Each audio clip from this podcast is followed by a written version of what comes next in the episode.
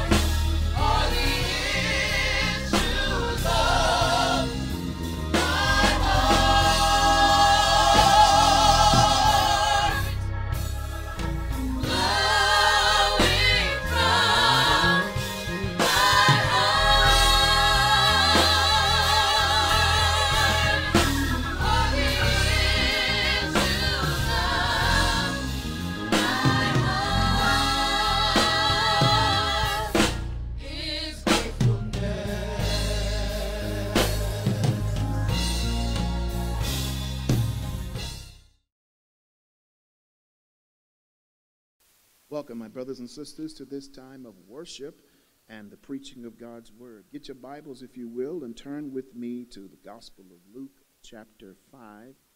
Gospel of Luke, chapter 5, and we're going to be reading verses 12 through 14. Gospel of Luke, chapter 5, verses 12 through 14. We're reading from the New Living Translation this morning, and here is what it says. In one of the villages, Jesus met a man with an advanced case of leprosy. When the man saw Jesus, he bowed with his face to the ground, begging to be healed. Lord, he said, if you are willing, you can heal me and make me clean. Jesus reached out and touched him. I am willing, said Jesus, be healed. And instantly the leprosy disappeared. Then Jesus instructed him not to tell anyone what had happened to him. He said, Go to the priest and let him examine you. Take along the offering required in the law of Moses for those who have been healed of leprosy. This will be a public testimony that you have been cleansed. We want to talk this morning from the subject Don't lose your choice to believe. Don't lose your choice to believe. Previously, we noted a significant statement by Luke in the Gospel of Luke, chapter 4, that offered this life altering insight into the ministry of Jesus. Says Luke, no matter what their diseases were, the touch of his hand healed every one of them. Let's consider a couple of questions when we listen to that statement. No matter what the diseases were, no matter what their diseases were, the touch of his hand healed every one of them. Must we take that statement to be literal, accurate, literally accurate, interpreting that Jesus healed everyone on that day who came to him? All who came to him, did they come believing or did they come to get belief?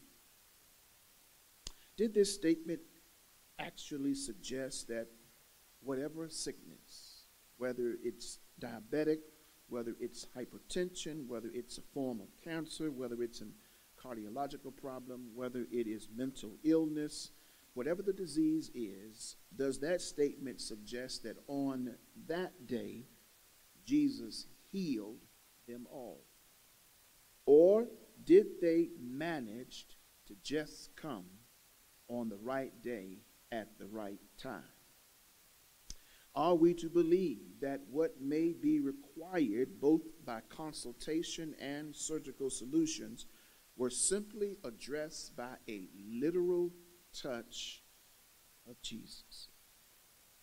This question around the issue of touch is critical because people with diseases they were deemed untouchable and those who extended a hand to touch them would likewise be deemed unclean according to Leviticus 13 no law abiding person of Judaism especially a rabbi like Jesus would touch an unclean person but remember, on last week, I told you that Jesus is not an ordinary person, he operates outside of the box.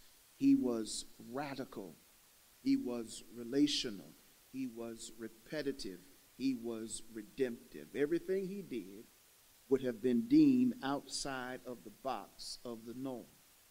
When we read the opening line of verse 12, it says that in one of the villages, Another gospel writer says that as he is moving through the cities, he is healing people, especially those, I'm convinced, who make the choice to believe that he is able to either do what he says or do what has been said about him.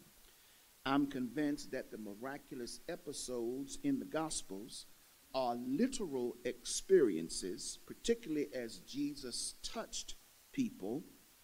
And we learn, and we will learn later, I should say, how not only when Jesus touched people, but when Jesus allowed people to touch him, that something tremendously changed, and yet they serve as a part of faith departure, arguing that as they touched Jesus or as Jesus touched them, those moments, although literal in the experience, now serve in the text as a metaphorical moment for us that became literal, but yet we know in our own touching we actually physically cannot touch Jesus. But the text doesn't lose its metaphorical or symbolic suggestion.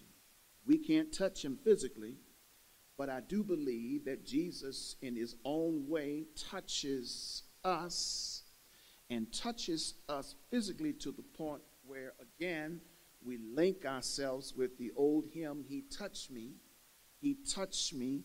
And when He does, there is a joy that floods the soul. That touch produces a praise, it produces an audible shout, it produces a joy from knowing that something has happened from that touch, and now, based on the experience and the condition, I'm different than what I previously was, all because I believe he touched me. Well, Luke provides for us a more personal story in reference to a man who had this certain condition, and his condition required a touch, a miraculous touch, in order for his condition to change. Says the text, Luke says this was a poor man who came to Jesus desperately ill but the New Living Translation says that he describes the man as an advanced case of leprosy, full of leprosy. The disease arguably may have ran its course. The man's life could have very well been hanging in the balance, almost coming to its conclusion. What is important to understand about leprosy is that, or as it's better known in modern times, Hansen's disease is that we, we do know that the disease is not a rotting infection as once commonly thought, nor are the sufferer's outward physical deformities horribly disfigured by the disease itself. What we found out in recent years by Dr. Paul Brand, and that is that the disfigurement associated with Hansen disease or leprosy comes solely from the body's warning system of pain being destroyed. What would let him know that something is wrong no longer works. The disease brings numbness to the extremities as well as to his ears and his eyes and his nose. The devastation that follows comes from incidents almost like putting your hands in burning charcoals to retrieve something and yet not recognizing the traumatizing aspect of pain, but you can't heal. In third world, third world countries, it is said that those who have leprosy, vermins sometimes chew on sleeping lepers without lepers even knowing. Dr. Brand has after performing corrective surgery on a leper, would often send a cat home with the leper as a normal post operative procedure. Why? To bring some sense of comfort because he describes leprosy as a painless hell. The poor man in the Gospel of Luke had not been able to feel, arguably, for years and his body, mutilated from head to toe, was foul and rotten. Couldn't tell it. Knew he was, but there was no pain because the disease had ruined his nervous system. But I want to make a suggestion that it doesn't have to be leprosy to experience these kinds of symptoms. Sum total of humiliation and the sum total of isolation and the sum total of marginalization and segregation and discrimination. All of those are calls and cries for salvation. So when we look at this text, let's examine several consideration about the leper's life. Because in reality, again, it may not be leprosy, but it could be some other disease, some other malady, some other uh, kind of uh, addiction, some other operative that's bringing one's life to a rotting conclusion. I want us to first consider the man or the woman's life was unbecoming. The man or the woman's life was unbecoming. The text says the man, but I want us to make sure that we understood that leprosy is not just a male issue, it was a female as well, but as I said before, it may not just be leprosy, it could be something else. The man is so unbecoming that no one wants to be like him. No one would walk up and admire his life condition and desire to emulate him. No one would suggest that they would want their children to grow up and be like this individual. Instead, they would be a person whom few persons would have any sympathy for at all.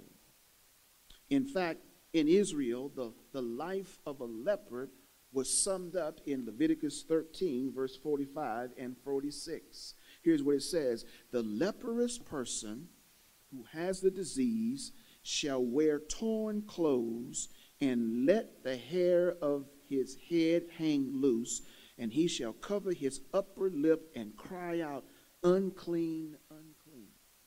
Can you imagine that? You shall wear torn clothes, which really just means clothes that no one else probably would want. Your hair has to go unmanaged, ungroomed, and grow long, frenzy, out of order. And you would have to cover your upper lip, and as you approach people, cry out, unclean, unclean. Then the text says that he shall live alone. He shall remain unclean as long as he has the disease. His dwelling shall be outside of the tent. Can't you feel that isolation? Can't you feel that humiliation? Can't you feel that sense of segregation? And again, in our modern day, it may not be leprosy, but it could be an issue of something else. It could be drug addiction it could be alcoholism.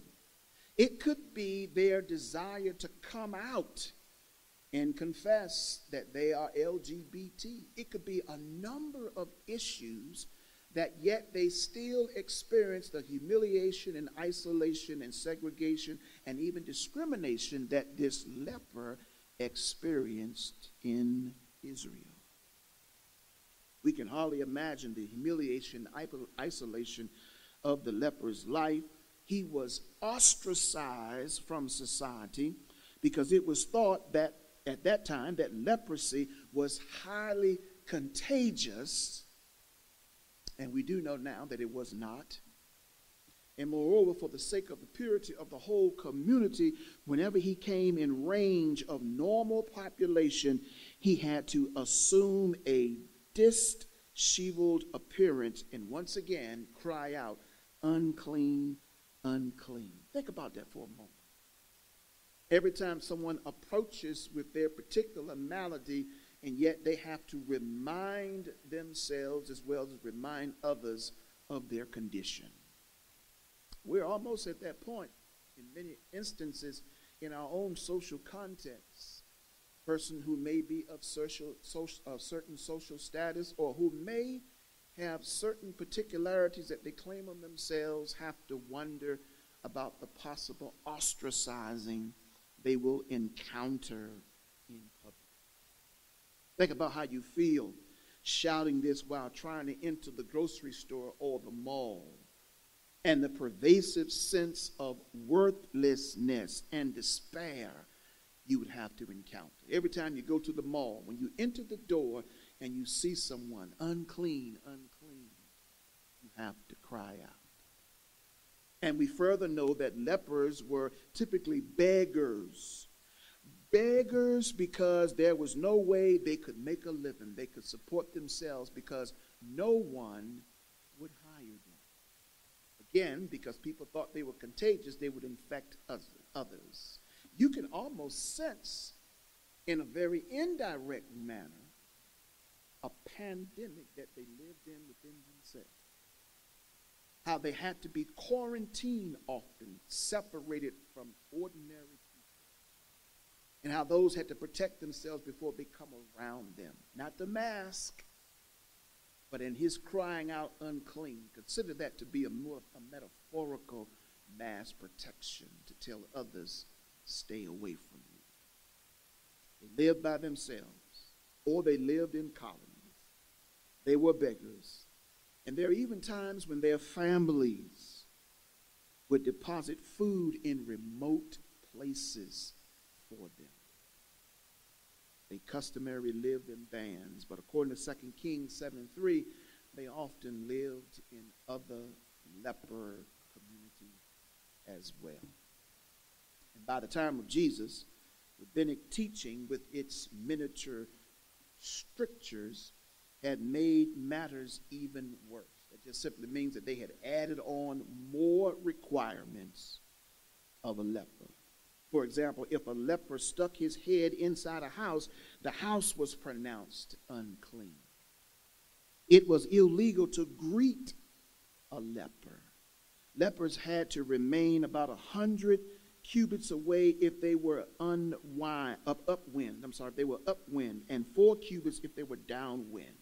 Josephus, the Jewish historian, summed it up by saying that lepers were treated as if they were, in effect, dead men.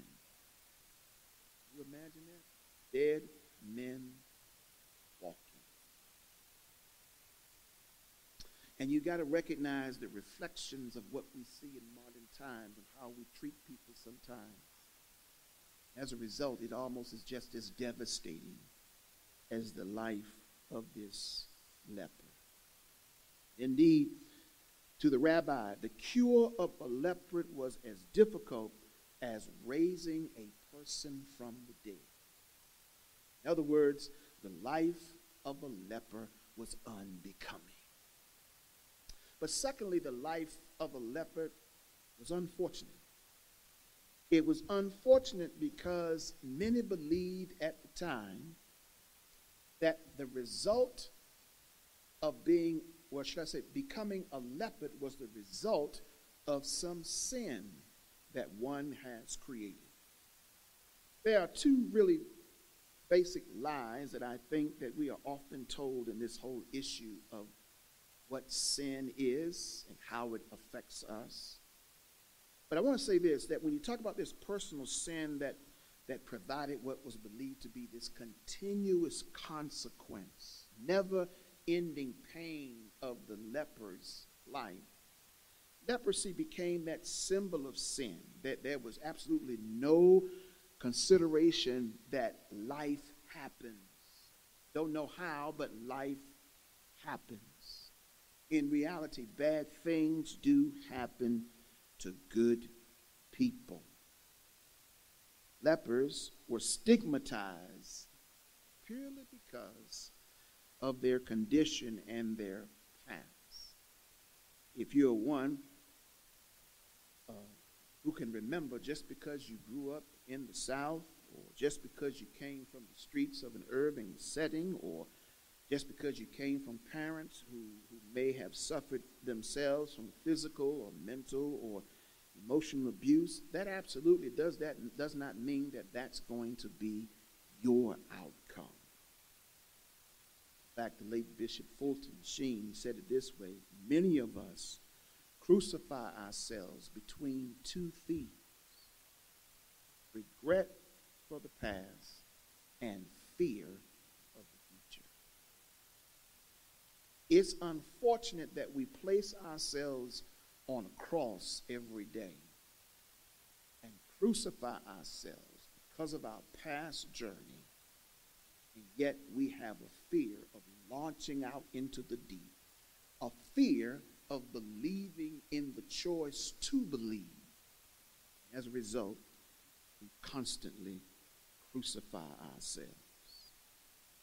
But the leper, observe that the leper, I'm convinced, finally one day decided that the day that he saw Jesus would be the day that he would stop crucifying himself. That, that's what I want to invite you to do this morning to reread this text and place yourself in the context of it and consider how you must not lose your choice to believe that this very day could be the day of change, could be the day of revolution, could be the day of just totally revising your life. That's what the leper did. He decided that today would be the day that he was changing his life and he would stop crucifying himself. And nothing is more difficult and therefore more precious than that ability to be able to decide. And that's the word. The power to decide what I'm going to do moving forward. You must never lose that choice to believe. Listen to the text. Verse 12 listen to the action of the leper. He never forgot what I believe to be uh, at least something of that nature in his mind, the words of Ralph Waldo Emerson. Listen, something swirled in his mind to suggest that the only person you are destined to become is the person you decide to be. Something triggered in his mind that this is the day I'm going to be something different than what I am. And I want to deliver the message to you no matter what it is, where you are, what condition your life is. This is the day that I want to challenge you to decide enough is enough. I've handled myself in this situation in a sense that I'm tired now of being abused. Or I'm tired of abusing someone else. Today is the day change your status change your condition. Because you can only become what you decide to become. That's how you are where you are in many instances. Not all, but many. You got to make that choice.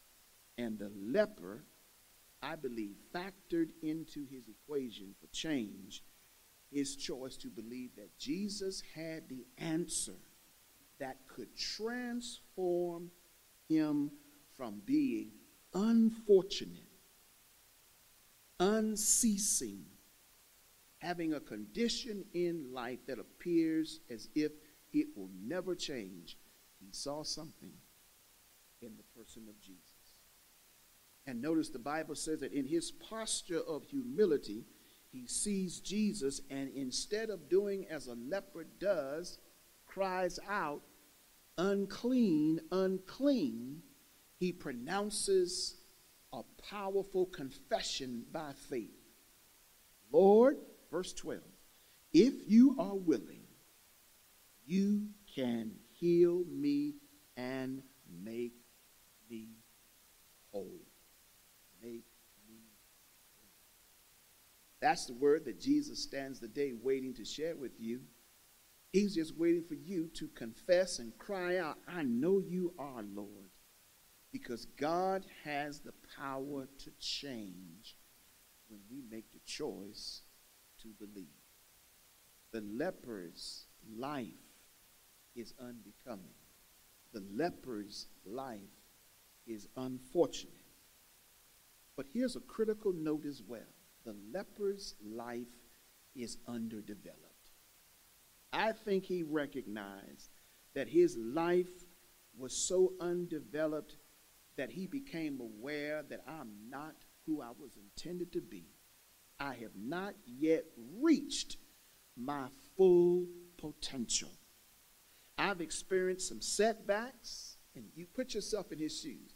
I've experienced some setbacks. I've experienced some disappointments. I've experienced some discriminations. I've experienced some isolation, some segregation, some humiliation. But I notice in all of those experiences, God keeps providing moments of salvation.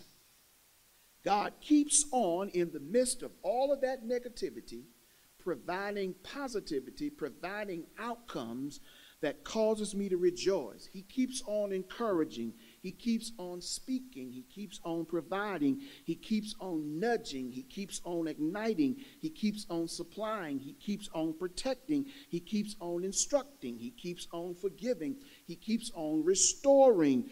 All the while telling me in my heart and in my mind, it does not yet appear what you shall be. Reminding me that I'm a walking, undeveloped individual. I'm undeveloped, and yet I'm under construction. I'm on the potter's wheel. I'm being molded and shaped because I know I'm being developed for the kingdom of God. But as a leper, I've got to come to a point where I've got to make the choice to believe this is not my conclusion. There is something better and something greater. And this is what the story advances to us that God is saying through the voice of Luke don't lose your choice to believe because something indeed better is about to happen. Leprosy is not the defining factor. You've got to believe. You've got to choose to believe. Lord, if you are willing, you can change my predicament. And the Bible speaks again of that very revolutionary, that very radical, that, that very relational act that Jesus does, says the text, he reached out. Verse 413, he reached out and touched the man. He touched him with the most life changing, empowering, assuring words that the man could ever hear I am willing, be healed. Be healed. What's amazing about this is that the Greek tense in the parallel passage of Mark chapter 1, verses 40, I believe, through 44, indicate that the leper repeatedly, several times, cried out with that confession God, I know you, you if you're willing, I know you're able to heal. It wasn't a one time pronouncement, but it suggests in the Greek tense that he did this repeatedly. And in this repeated mode, he kept emphasizing, You can make me clean and whole. And that really was pointing to a very pragmatic plea that he says, if it can be done, I choose to believe that you can do it. If you've done it for anybody else, I choose to believe that you can do it for me. That's where I want you to see yourself this morning. I want you to see yourself in a posture where I cannot believe that this is my final destiny. I cannot believe that this is the final intent for my journey. I must believe that something better is in store. And I go back to the point I made previously about how in his day leprosy was believed to be the result of sin. Sin, whether we're talking sin slash bondage slash addiction, it controls people's lives through two lies. First lie being, we are not sinners. Nothing is wrong know from Romans 3.23 that can't be true. All have sinned and fallen short of the glory of God, and there is none righteous, not even one. So we are all sinners, and there is something wrong with us. Second lie that we seem to embrace is that we are sinners, but we are so bad that we are beyond help. That's the case, then there's something wrong with 1 John 1 and 9. If we confess our sin, he is faithful and just to forgive and cleanse us from all unrighteousness. Those are the two lies people often live under. And here, Luke, through this leper, is trying to tell us oh no. If it is a sin, you can be changed. Your condition can be altered. Mark in his gospel says that when Jesus heard these pleading words from the man, he was moved with compassion. He reached out and touched the man. But, but why is this whole conversation about touch so critical? Why, why is it that I'm attempting to convince you not to lose your choice to believe? Perhaps it has been Uh, many years since the leper himself had been touched by a non leprous hand. Perhaps he was a father who once had known the embrace of his children, touch, or a husband who had once known the embrace of his wife, touch. Perhaps he had not known a simple touch for years. And when people are lonely, and when people are empty, and when people are longing for a touch, uh, they will almost resort to anything to the extreme to some extent to get a touch. The story is told of a man who had no family that stayed in contact with him. He belonged to no church, but every week he would purposely get his hair cut every single week just so he could go in and have someone who would touch him in a caring way. I'm trying to push the idea of how critical touch is and touch was in the ministry of Jesus in that Palestinian setting of the first century, in the midst of persons whose disease, whose life was touchless, who had been isolated. I'm trying to get us to translate that into our current modern context with people who are who are touchless because of whatever it is. Our pandemic has given us this kind of touchless attitude. We we don't hug until we are sure that the other person is quote unquote vaccinated as we are, then we can share. But just think about the millions of people who won't be touched in this pandemic won't feel the reality of the human touch. It's because it's kind of a leprosy, something that distanced them from other people. Imagine this leper. People avoided him. Imagine how when people avoided him, and yet when he comes to Jesus, this radical, relational, repetitive, redemptive God reaches out and touches the touchless individual. What is Jesus doing? He is touching to transmit complete wholeness into the life of the man. The onlookers, no doubt, were shocked The disciples were shocked. They all are shocked because Jesus is now considered unclean. Once again, according to Leviticus 13, how is he going to continue his ministry while violating the law?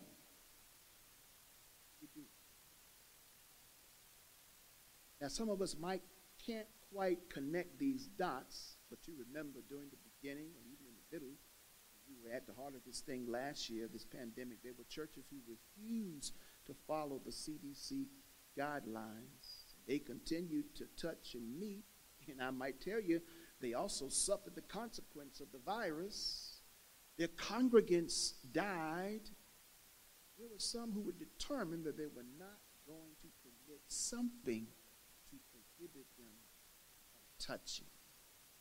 In essence, they were they were sort of trying to mimic something about Jesus. They weren't going to allow a law to prohibit them from bringing wholeness to. I wouldn't advise you to take that risk as they did, but I would suggest it because we are such a blessed people and we've got technology to help us keep in touch. We may not be able to make the touch, but to keep in touch. And if you're fully vaccinated, it's probably okay to touch someone else who is. But listen to what the text is suggesting. This man got something from Jesus that he hadn't perhaps seen and experienced in years. Touch. Somehow he believed that it was going to happen. Onlookers were shocked. As I said before, the disciples were shocked, and Jesus unclean. But I can hear words of the Apostle Paul as he later reminds us. And when I look at this story in Luke 5, Jesus, touching that man, did something that I think we've got to see. He conveyed his whole act of being the incarnate Christ who would embrace a cross. Yeah, that's right. See, he became the incarnate God who demonstrated compassionate love and was willing to declare himself ceremonially unclean in order that this leper could feel human slash divine compassion. And Jesus wanted him to know that there is sympathy going out to him as well. See, that's what he did for us at the cross. At the cross, he took, allowed himself to become unclean. He became, listen to Paul's words, he became in 2 Corinthians 5.21, for the sake of God, he who knew no sin became sin, that we, through the righteousness of God, through the sin bearing load of Jesus, become the righteousness Jesus took it all. He became in that moment unclean with the sin of the world so that you and I could become clean by the righteousness of God.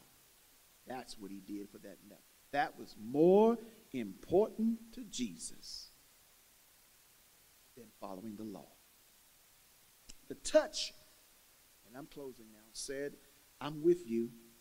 The touch said, I understand you The touch said, You're the most important person to me. That deeper theological word said, Jesus touched this man. When Jesus took on Calvary, look at that line as Jesus says in verse 13, clause A. I'm willing be healed, and instantly the leprosy disappeared. On Calvary, can't you hear Jesus in the garden? Lord, let this cup pass before me. Nevertheless, not my will, but that thine will be done, says Jesus. I'm willing to embrace Calvary. And when he takes that cross, what happens to us? the sin, death penalty immediately disappears. For the wages of sin is death. When he embraces the cross, he creates the gift of God, eternal life, through Jesus Christ our Lord. Jesus took this unbecoming, unfortunate, undeveloped man by way of a single touch and transform him all because the leper didn't lose his choice to believe. Remember his words. If you are willing, Lord, you can heal me and make me clean. That's the message I believe Jesus sends to you today. If you can believe it, he's willing. He'll do it. He'll fix your situation. leper could leave quarantine and be free, all because he received the touch, change his life forever. Don't lose the choice to believe. Father, thank you for the word. Thank you for the opportunity in sharing the good news of Christ. We pray now in Jesus' name that someone today would receive your touch as you reach out to transform their life, bring them to a space of redemption, that their life would never be the same from this moment on We celebrate that someone today is going to engage in a new beginning, and we celebrate with you and with them that from this day forth, victory shall be. Save that soul that calls on your name ask it in Jesus' name. Amen. Well, it's our prayer that that happens for you and that all of you who hear the word of God makes that confession in Christ and allow your life to become renewed by the Spirit of God. We certainly express our gratitude to each of you who consistently support us, support this ministry. We encourage you to continue to do so that it is our heart's desire to share in the good news. Well, before we leave by way of benediction, let me make this announcement to you. You will remember some weeks ago, I sent out a survey, and the survey was to hear your response in reference to the planned reopening that we had on September, or that we had planned to have on September the 19th, which would be next Sunday, third Sunday. And I wanted to get a feel for what you felt about that. And we send out some 266 surveys, and we got back some 201 responses, which gives us somewhere between 76, 77% response, which was pretty good. And in our first question, we asked, Were you vaccinated? 100% of the people said that they were. In our second question, we seem to simply ask uh, the question uh, Would you be willing to sign up for the uh, first and third Sunday worship service in person? And we had a response of some 56, 51.6% of the people who said that they would, and 43.3% said that they would not. But then here was the big question uh, the third question was Would you prefer to attend online services until a later date, specifically when COVID 19 has delayed significantly? And an overwhelming 77.11% said yes, they would prefer to remain online until something significantly changes in the COVID. And some 22.8% said they would be certain. And so that leads me to believe that we certainly uh, are clearly conveying that we do not wish to meet in person right now uh, until something happens in reference to COVID. And I respect that. And I'm going to say to you that we will not have in person service worship as we had planned to beginning on third Sunday. Uh, we won't do that until something significantly change in this COVID dilemma. But what we are hoping to do is to have live worship by way of presence of pastor and the music ministry here on Sunday morning. Now we, we're working on that now. We're working to try to make that happen and to make sure it's possible. We're working out bugs. And what I want to do is tell you that somewhere in the course of next week, someday, I can give you an assurance as to which we're going to do. We are going to provide the recording as we have in the past, or we're going to do a live recording uh, come next Sunday morning. But please wait to hear that. Uh, I'm working with the tech people to find out what that conclusion is going to be. And whatever it is, we're going to consistently convey the Word of God as we always have. And we're going to try to make things as pleasant as possible. I want to push for this live recording simply because it enables you to be able to see us live as opposed to. So we solicit your prayers, solicit the prayers for those who are working on this with us. The tech people, please pray for them. Uh, this is a bit of a challenge, working out the technology and making sure everything works as sound as it possibly can. But we're going to believe it is going to work together for the good. So, as I always do tell you, remember, Not only is this the day that the Lord has made, but remember, God loves you. So do I. I close by saying, having a blessed, wonderful day in the Lord. In Jesus' name, Thank you.